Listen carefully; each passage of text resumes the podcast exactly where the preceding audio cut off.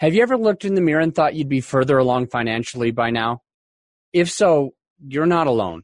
Many people find themselves wanting to ditch their nine to five, wishing they had more time with their family. What most people want is to simply live the life that they choose, and with plenty of money to do so. The good news is you can live an abundant life through apartment investing. Mark and Tamiel Kenny with Think Multifamily help you take back the time and freedom so that you can live free from the stresses that burden so many. Through multifamily investing, they teach you how to set your family up for a lifetime of true success and fulfillment. They have helped hundreds of people just like you. Patrick, for example, who since working with Think Multifamily has purchased over 900 units with another 850 under contract. And at 27 years old, was able to quit his demanding job in corporate America. Regardless of your age or profession, Think Multifamily can help you create the life of your dreams. As hosts of the new Think Multifamily podcast, Mark and Tamiel will walk you through the journey step by step to make sure you are completely set up for success. Through this interview style podcast, you will gain a proven strategic apartment investing system and hear stories from successful investors, all to help you be light years ahead of those who try to do it alone.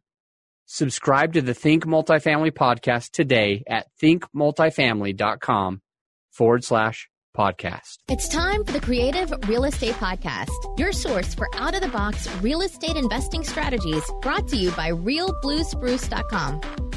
Welcome back to the Creative Real Estate Podcast. I'm your host, Adam AAA Adams, and we are in number seven of eight of the eight ways that you're going to get into multifamily. I gave you a spoiler alert to, uh, in the very next episode. After this, I'll be talking about the asset manager, and that's really going to be my favorite one because you will notice that there's going to be a lot of ways that you could be an asset manager, whether you have uh, a lot of experience or not. But let's talk about the experience partner itself. Again, the bank needs three things. What does the bank need to prove that you can close a deal? What does the bank need to prove that you can close a deal? Well, number one, the bank is going to need to see that you have enough liquidity. Basically, they say equal to the loan balance. Number two, the the liquidity. Basically, what they're saying usually, and it's widely accepted but not always true, um, is that you're going to need about 10% post closing liquidity. 10% of the loan, you're going to need to still have liquid and available. Um, sometimes it's really that you have to have a, a, a certain amount of months of uh, liquidity just kind of sitting in the bank. Um, so it just depends on what type of loan and who had who which um, if it's a HUD loan, if it's uh, a CMBS or a commercial mortgage-backed security loan, or if it's a Fannie Mae or a Freddie Mac, um, or if it's if you're just going to a bank, right, and getting some type of commercial financing uh, straight from the bank, and it's not by one of these other agencies, right? So anyway, they're looking at this. They want to know that you have these three things. And man, would they be crazy if they let somebody operate a multi-million dollar property that had no experience ever, yeah, they would be stupid. They would be nuts. And they don't do that. They're smarter than that. We'll take us back to um, the episode where we were talking about how um, in 2008, 9, 10, 11, how a lot of houses were getting foreclosed on. Um, the banks were smart enough to make sure that the people that were closing on these larger multifamily deals they actually had experience. They actually had a track record first right? Now if you don't have a track record don't think like i can't close on a deal at all. You just have to partner with somebody that has experience because now the bank understands that somebody strong enough on the team is going to uh, push this through the closing. And so, what their bank is going to just watch out for is to make sure somebody on their team has that.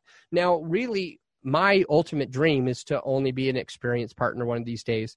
So, um, my ultimate dream is to just sign on people's loans. Be, well, really, I want to do it with the net worth, liquidity, and experience. Um, so that way, I can, you know, maybe get seven and a half percent for the net worth, seven and a half percent for like the liquidity, and maybe I could negotiate something like 20% uh, for the experience just because I, I have the experience. So maybe I'd get 35% total of the general partnership by signing on the loan and uh, letting other people operate it. So obviously, I would vet them, the vet the other people that were operating it, and I would want to be a little bit involved, just like the person that reached out to me um, with the net worth and liquidity reached out to me and said, Adam, I really like you. I really trust you. I want to work with somebody that, you know, is transparent and just tells it like it is and isn't, you know, trying to pretend on anything. I just want to work with somebody like you. And um, that's who what I would be doing too. So my ultimate goal is just to sign on people's loans. I want to. I have. I'm going to have the net worth, the liquidity, and the experience that I could just basically sign on their loans. And as I continue to do that, I can continue to build my portfolio with a little bit of leveraging other people's time. And uh, I would have the experience and I would throw them a bone so that they could uh, do more deals. But I would be overseeing it and making sure that they are going to operate it efficiently. Now, I want to share with you um, how you're going to be compensated if you're the experienced partner. Well, technically, if you are the experienced partner, you probably have a ton of experience doing this already. And so you might not need to hear from me. But if you are somebody who's getting new and you, getting new, you're already new. If you are somebody who's already new and you're kind of getting involved into large multifamily and, and you have a place to strive to be, I really want you to strive to be uh, like my my what I'm striving to be, and that's to, to sign on the loan. You know, because my net worth is great, my experience is great. Um, whenever I have enough money, I'm just going to go passive and let my money work for me. Um, but as I sign on these loans, or as you strive to also sign on these loans because you've had the experience, or as you partner with somebody else who's doing that for you, what can you expect? Well, what I would say is the absolute lowest you would ever be able to give to somebody who has experience is like 5% of the deal. Now, um, it's going to be a select person that probably didn't listen to this podcast. It's going to be a, a select person that that just feels like 5% is plenty. I mean, 5% of a $10 million deal is going to is going to get them um, what's it 15 grand up front and um, that and you know maybe like 700 bucks a, a month and uh, you know 30 grand at the end but they don't really have to do anything. So they might be willing to sign a loan for something like that.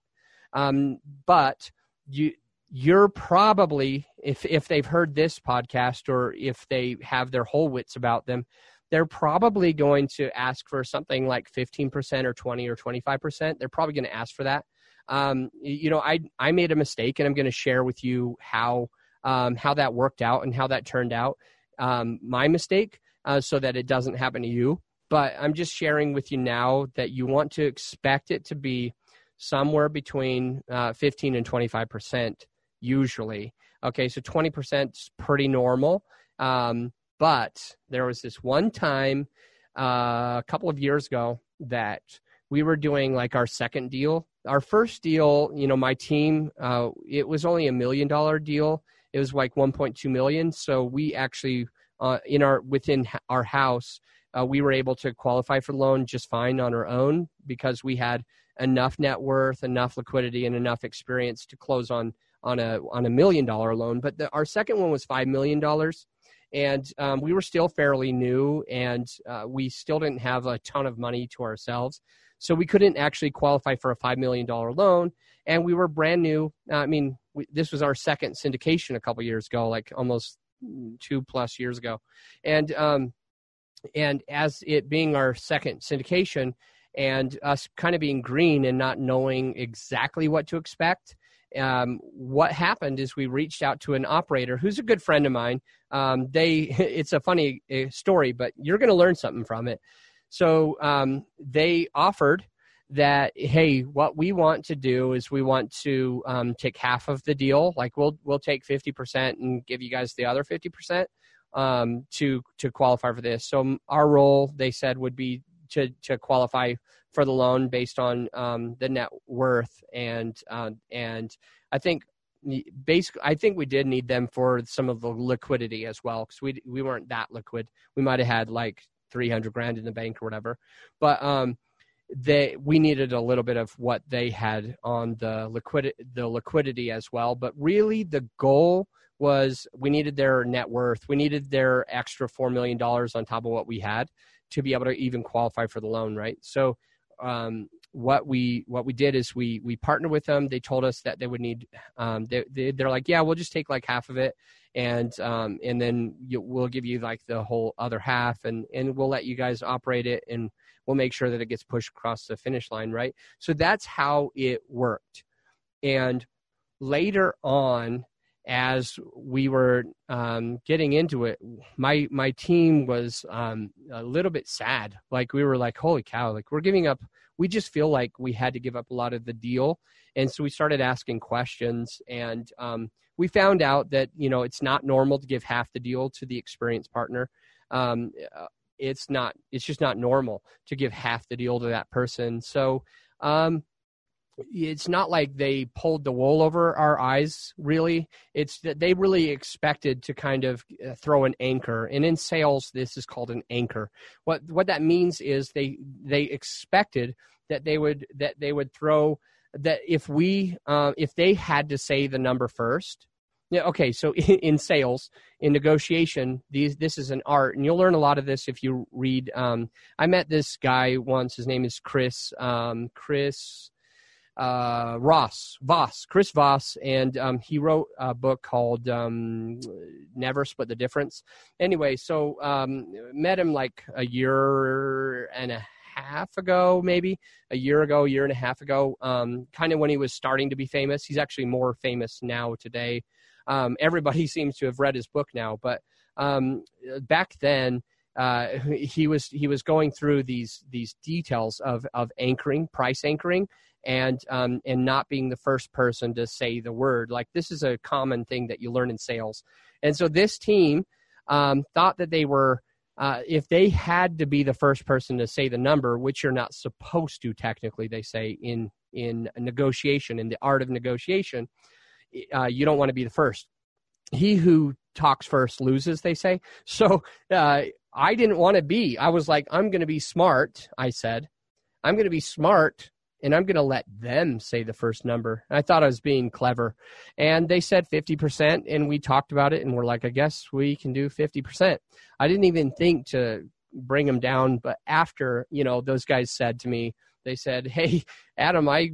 I just, I mean, we're closing now, and and everything. All a contract's a contract, but I'm, uh, I never expected you to say yes to 50%. Like I really expected you guys to, you know, come back at us with a counter offer. Um, so just let that be a lesson to you listening. If you're the one who's um, who's partnering with a net worth or experience or liquidity partner, or somebody who kind of has it all, you probably don't need to give them half the deal. You you might give them at at the highest amount. You might give them like 35% of the deal because you're going to add up uh, seven and a half percent plus seven and a half percent plus around like 20%. And that's going to be fair enough. Anyway, it's my goal um, to to own you know 35% of the deal 30% of the deal over and over and over because i have uh, liquidity net worth and experience. I just sign on those loans. It's a fantastic way to be involved but i guess it's not the way to get involved right away um, exactly but you could easily sign on a loan like this. And if you need somebody um, to do that I do have quite a bit of experience myself, uh, being involved in uh, 1400 doors so far as I record this um, I have enough experience over the last 15 years, uh, 14 years of being involved in real estate that um, that the banks look at me as as somebody who has the experience that I can just literally sign on your loan, take 20% of the deal.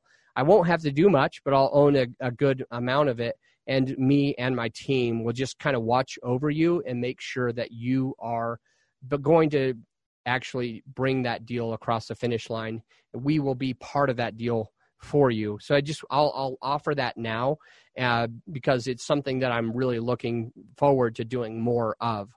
Um, we've we've kind of done it once or twice. We've helped people out a little bit, and we really want to grow. Uh, I personally want to grow that part of the business because it's more passive of a role than many of these other roles on the operating team. So um, we're talking about the eight ways to get into multifamily. And in the next one, we're talking about the asset manager. And I think you'll be surprised, honestly. I think you'll be surprised at um, who might make a good asset manager. So, uh, anyway, let's just get into that episode. So, I'll see you right there. Thank you for listening to this episode of the eight ways that you can be getting involved in a multifamily sooner. And I'm talking, you could be getting involved in a multifamily today or tomorrow, like right away, and not waiting uh, 90 days or six months or two years down the line to get started. You can actually do it right away. So if uh, if you haven't heard the eighth episode yet, then that means that the next episode is coming up right away. It'll give you another strategy, a tip, trick, and strategy of how to get involved. And by the way, I hope I see you at the Raising Money Summit, October 3rd, 4th, and 5th. My podcast listeners get a giant discount, a 15% discount. We're being generous. Uh, so we want to give you that discount to any level of tickets. And honestly, if you do get value out of this podcast, if if you liked this episode and, you know that I'm coming from a good place and always wanting to give you value, it would mean the world to me if you took a, a couple of minutes, like one to two minutes, out of your day to just quickly give us a rating and review to tell us a little bit more of your thoughts. Like that means the world to me. And so if you've already done it, I'm super super grateful. And if, if you've just kind of been on the fence and, and, you, and you haven't given a rating or review, um, I hope you'll uh, hop off the fence and just give us a quick rating and review and tell, tell me what you think about the show. It'd mean the world to me. So, um, the next of the eight ways that you can get involved in multifamily is right here.